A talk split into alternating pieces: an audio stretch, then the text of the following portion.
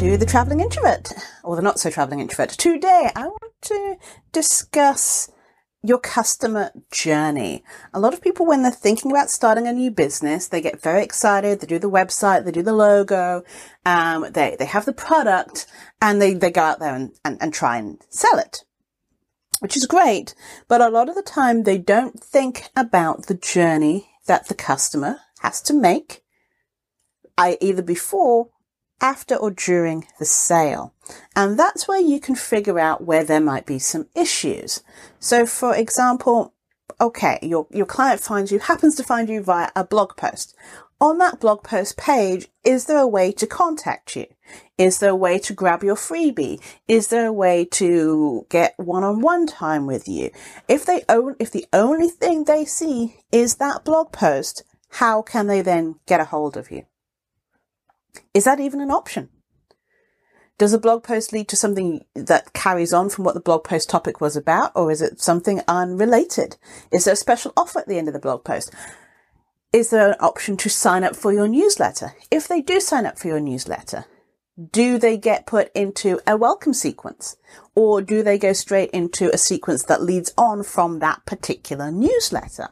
And if so, when do they get the welcome sequence to find out a little bit more about you? Do they get tagged in the system?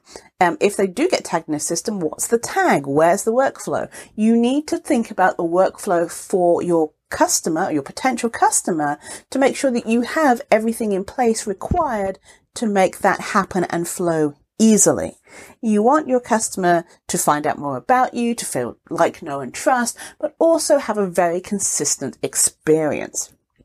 And so along with the emails, how do they then maybe buy a course from you or set up time with you? Is it easy? Do you always promote within your newsletter?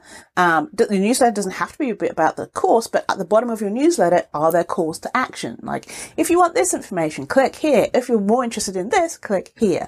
How do you go about segmenting your clients? Because you might have people who are interested in travel overall, for example, but some might be more interested in train travel or plane travel. How do you go about segmenting people in that way and keeping them engaged? So the other thing is, what, once they pay for a product, what happens? Do they get a welcome sequence from paying for that product, or do they get something else or something similar? Is there something that you could duplicate across all of your um all of your products, but they sort of get an email that's slightly tweaked? And what help and support do they get after that? Are all of your newsletter emails just like friendly neighborhood Spider-Man emails, or are they um, some of those kind of emails, but every month you give an overview of what you're doing that month? How do you break up the information that you give to your potential clients and your newsletter followers? Do you have different newsletters for different things? Um, once someone does start working with you, do they get a regular email? Do they get reminders for their appointments? How does that flow? What about payments? How do they regularly pay you? Um, do you invoice, or is it auto pay? Is it a subscription? Um, so many um, coaches I know do manual payments, and so they're, they're sitting there once a month on different days of the month, like figuring out how much someone needs to pay and then running their credit card manually instead of just setting them up with PayPal subscription. So they pay once and then it comes out, you know, at the same time every month.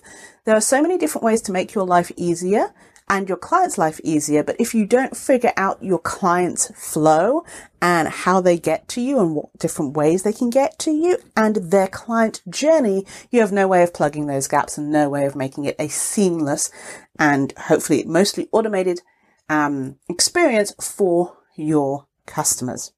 So before you get into selling and the flash sales and the Jotful and all of these things, figure out what your client journey looks like, and then figure out if you have the tech stack to go with it, because that's the important thing. And once you figure out what you need, then you can make sure that you have the tech stack to support the framework that you have for your clients.